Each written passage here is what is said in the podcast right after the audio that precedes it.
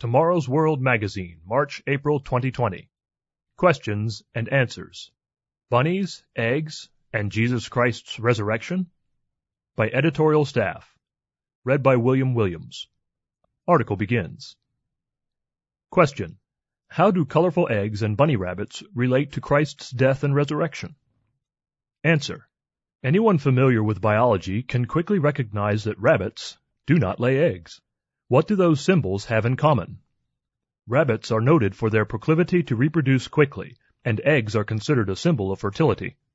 So, what does fertility have to do with Easter? Many who celebrate the holiday do not recognize that Easter is not a biblical holiday at all. It is derived from pre-Christian celebrations of springtime fertility, devoted to pagan goddesses with names such as Ishtar, Astarte, and Ostara, from whom the name Easter is derived. Also, those who make a pun on sonrise, S-O-N, and sunrise, S-U-N, may not be aware that their Easter morning sunrise service, facing the direction of the rising sun during their worship, is directly condemned in Scripture. In Ezekiel chapter 8, verses 14 through 16, we find the Israelites weeping for Tammuz in a sunrise worship service, a practice God states that he abhors.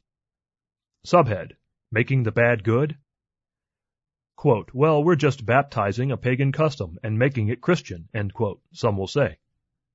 But what does God say about that approach? The prophet Jeremiah recorded God's very plain and straightforward command. Do not learn the way of the Gentiles. Jeremiah chapter 10 verse 2.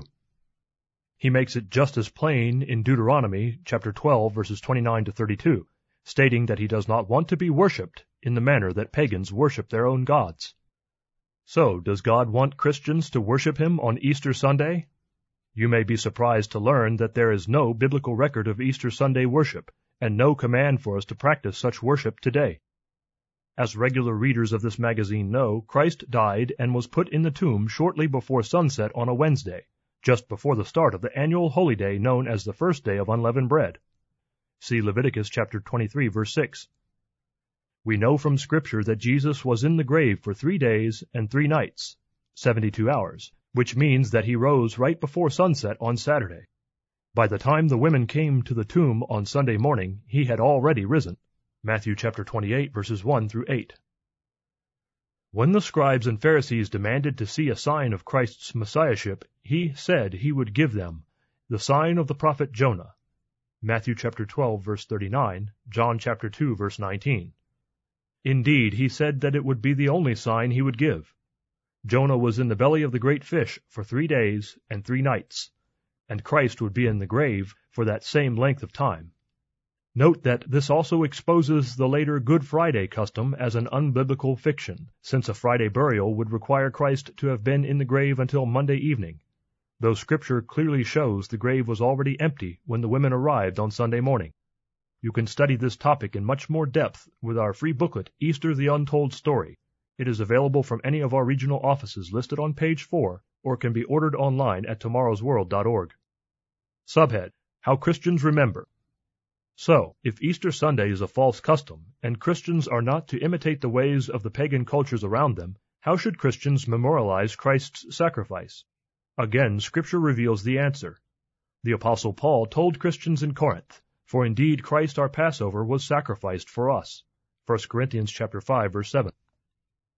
During his final Passover meal with his disciples, Christ instituted new symbols of bread and wine, symbolizing his body and his blood. Matthew chapter 26 verses 26 through 28. Later, the apostle Paul reminded the Christians in Corinth that this annual Passover observance was the means by which we should memorialize Christ's sacrifice. 1 Corinthians chapter 11 verses 23 through 26. Christ's body was broken for our healing. Isaiah chapter 53 verse 5. And his blood was shed for the remission of our sins. Matthew chapter 26 verse 28. So, Christians should not be celebrating a non-Christian holiday using bunnies and eggs and other symbols of fertility taken from pagan rites. They should be observing the Passover, as commanded by Christ and the apostles, as the true memorial of his sacrifice.